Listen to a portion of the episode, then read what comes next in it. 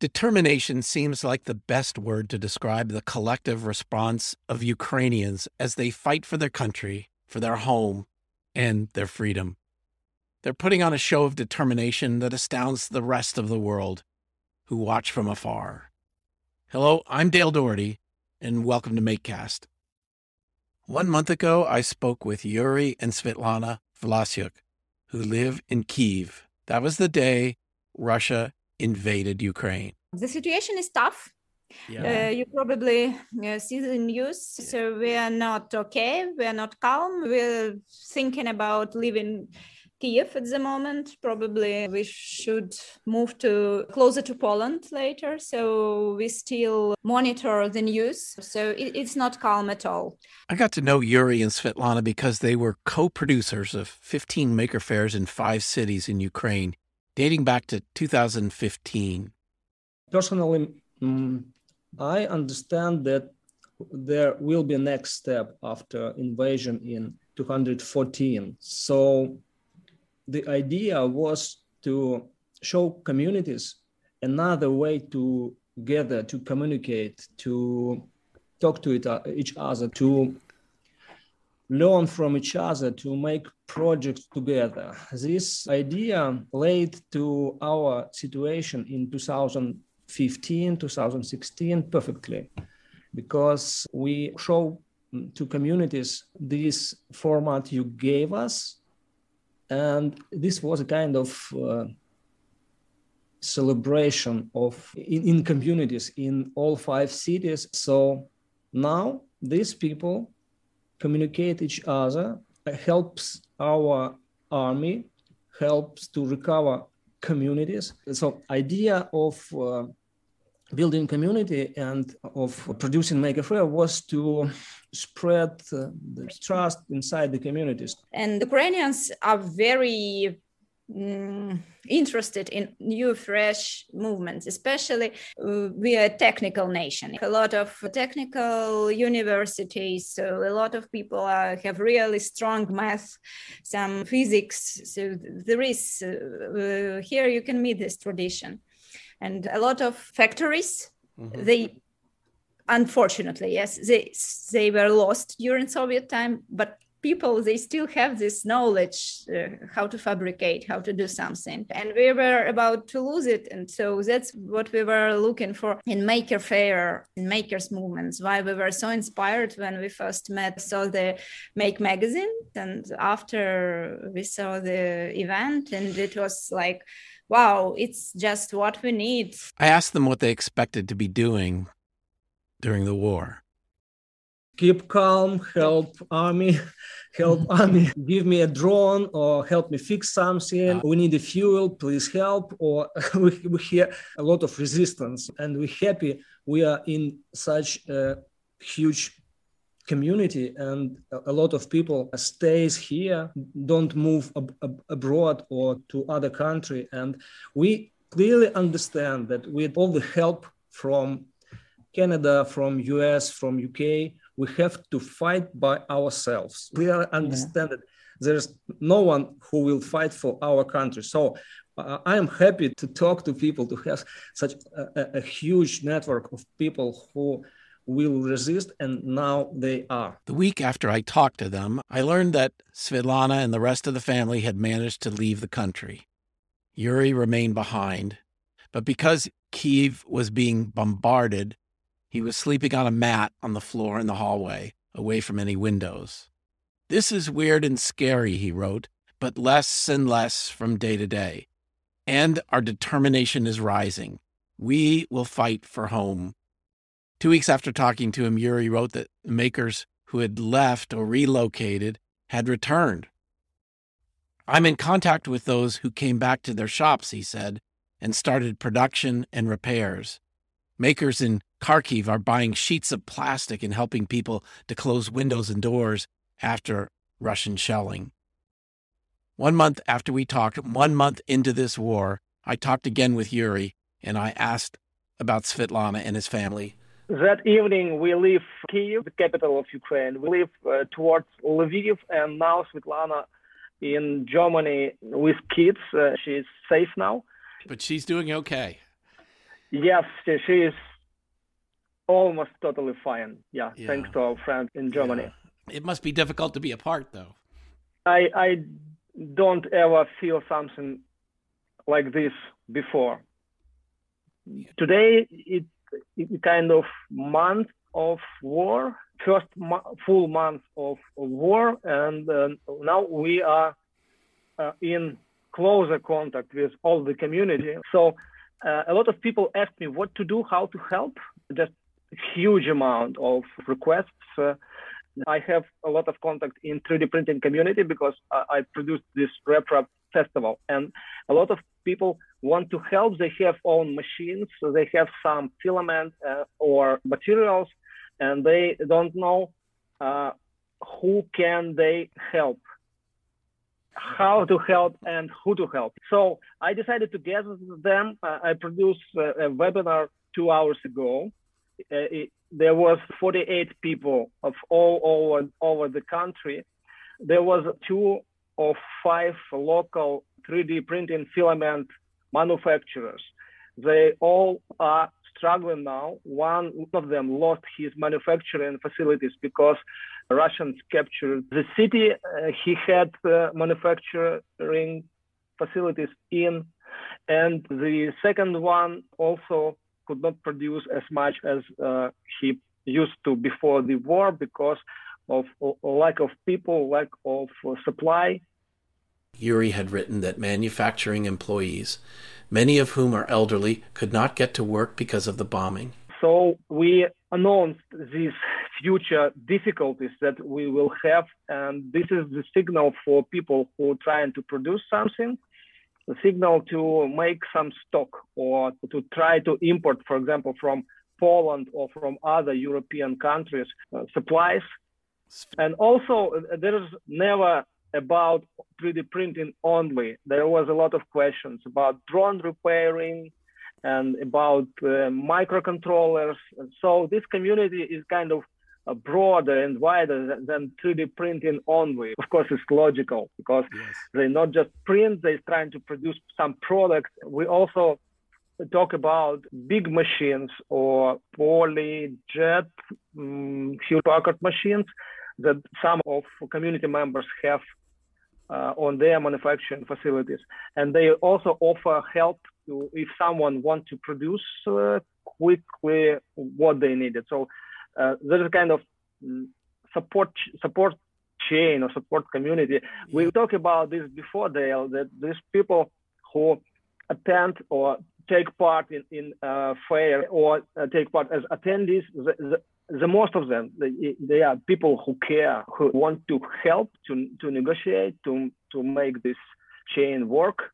So I'm happy I know all these people. Huge, huge relief. What are some of the things that are being made in response to the war? Or what are the needs? It's not, it, it's not uh, what uh, people from worldwide community will like, but uh, the most helpful things community made for army. Mm-hmm. He mentioned that helping the army was the best thing they could do by repairing and upgrading equipment. For example, uh, there is a team who buy cheap night vision devices and using uh, Raspberry Pi Zero make them more capable products. Mm-hmm. Teams work on flight stabilizers for mines that that are dropping from drones. And so I, I know a lot of people in community didn't like this, this kind of activities, but yeah. this is the things we need right now, and this small batch manufacturing working just perfect. So few more teams working on disassembling old electric car battery cells, testing mm-hmm. them, and produce from them a kind of power banks for civilians, for territorial defense, and for the front line when soldiers need uh, power, any kind of power. Yeah. I don't know how they goes, but makers from Lithuania, from Vilnius, will ship us more these cells from the electric cars in good condition. So I'm I'm excited about this, and uh, we met with with uh, part of that Vilnius Lithuania team at one of our Maker Faire in Odessa city. What is life like for you day to day? Do you feel under threat? Yeah, yeah. It's reminders we have uh, more than I think more than 20 times a day. We have reminders that we Yeah. under threat. Especially when I go outside, I'm trying to restore my business. I have orders and trying to deliver them.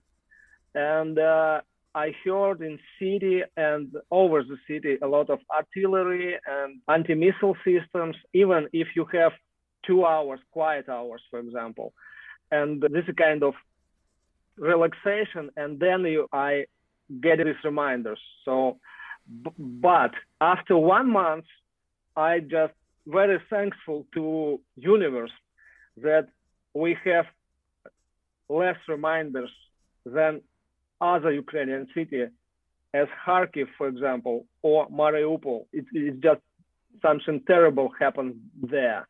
I know people from Kharkiv, a lot of makers. I have information from them. I know some people from Mariupol.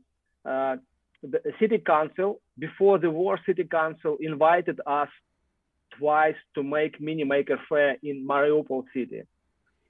I, I uh, didn't have resources that time to produce uh, this uh, Maker Faire in Mariupol, but was invited to. Yeah. Now I, I am mm, in. I, I'm also trying to remind comparison. If I feel not safe in, in Kiev, I am trying to imagine how it in Kharkiv city, for example. And I'm just again, I'm thankful for the universe, for our armed forces that we are in these almost safe conditions now. This is also a reminder uh, for me to, to do something I can do for community, uh, to fix something, to connect people that can help. This also a kind of all day reminder for me. Are you hopeful that Ukraine will get through this? Oh, sure. Yeah, yeah.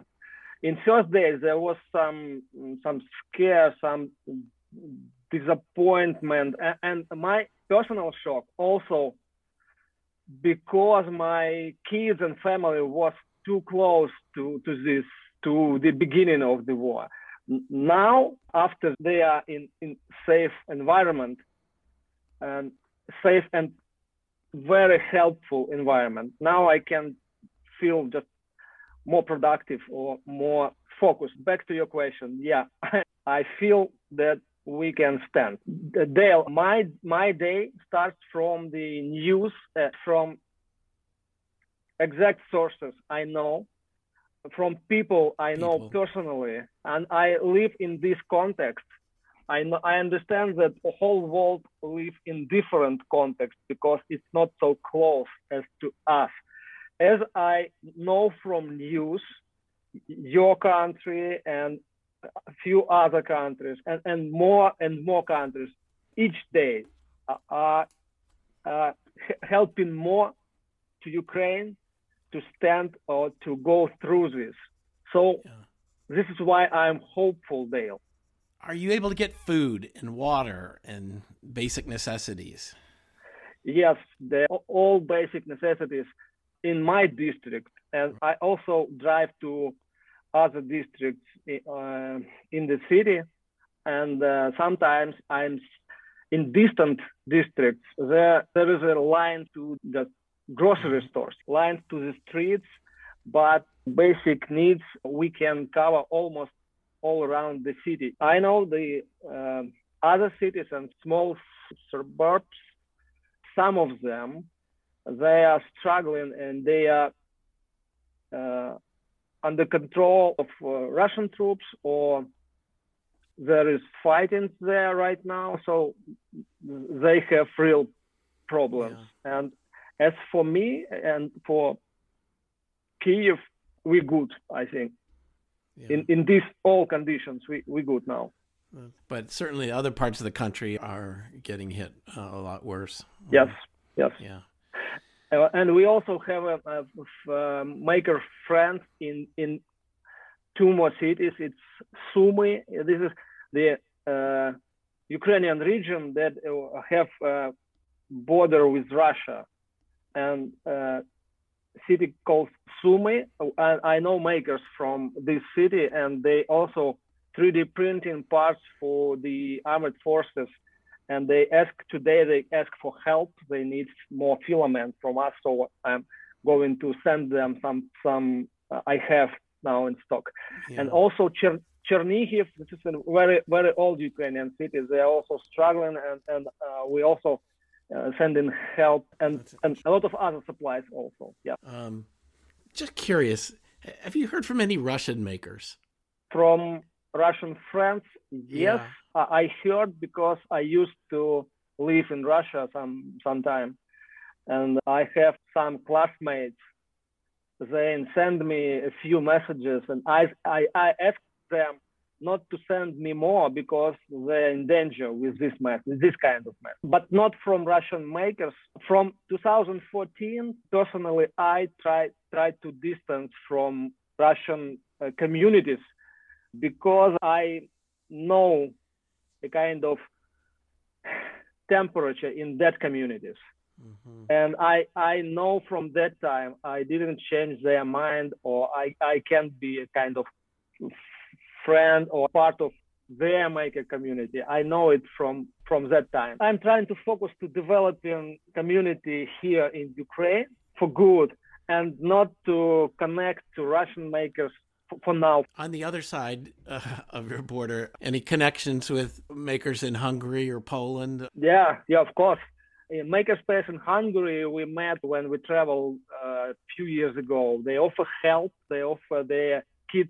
They develop educational kits for makers, and they offer us to make translation and use it for the temporary disposed persons. I don't, I don't like this refugee right uh, word. So yeah. yeah. refugees. Yeah, a lot of makers in Poland offers help sending filaments, sending parts uh, uh, uh, right now. They also help to find medicine or uh, pills we we didn't have in stock now, and they help a lot. Can things get shipped to you? Yes, we have a logistical company, and the shipping was a kind of I'm sending something today in the evening, and next morning, people get that. Now it takes three days uh, to get something from Kiev suburb to Kiev uh, city. Yeah. But there's a lot of lot of cars, a lot of volunteering supplies back and forth. And if we need something badly or something urgent, we can fix it because we have a, a huge network. One of the things that really strikes me is that in this kind of time, it really matters that people cooperate with each other and work together. That is a tool in itself, right? When people yes. can, can yeah. talk, communicate, help each other, regardless of their expertise or background. Once again, I, am happy that I dive in this makers community movement because this, this was exactly a tool not only events by themselves, but event uh, preparation, this small meetups, or even posts uh, in on Facebook pages about projects all over Ukraine, projects from other countries. It was not for the money kind of project, and and this was a, marker for people who was magneted to the community, and now they just doing the best. Is there anything I haven't touched on that you want to say? Yeah, we have a hackerspace here uh, called Hack Lab. Uh, yeah. They are eight years or nine years old. Before the war, they produced events to to get funding for the hackerspace. Mm-hmm. So be, uh, I know these people uh, close enough and I ask them every time, what is your most popular activity in hackerspace? You are hackers, so, so what is the most popular? So the most popular was welding classes. After announcing of welding class, there was up to 40 minutes to fulfill all 10 or 12 seats. Just for 40 minutes every 40 time minutes. it was, and this is what this was the most uh, the most popular uh, class in hackerspace. You know, Yuri had sent me a picture from HackLab where they had welded a, a road obstacle that would puncture the tires of any vehicle crossing over it. He shared a set of inspiring photos of volunteers in workshops in Kiev welding, making road obstacles to slow down tanks and other vehicles. Dmitry Kovalenko took these photos. He's a video producer and photographer helping international journalists cover the war in Ukraine. We will feature one of these photos in the next issue of Make Magazine. If you'd like to help out with a donation, go to makerhub.org slash support. Yuri tells me that they can't work with PayPal, Stripe, or other payment processors, so you have to wire money to the bank. And the instructions are on the page, and I can confirm that they work. Let us know what you need, okay? Okay, thank you. Good luck. MakeCast is brought to you by the members of Make Community, who support makers in their community and around the world. To learn more about membership, visit make.co.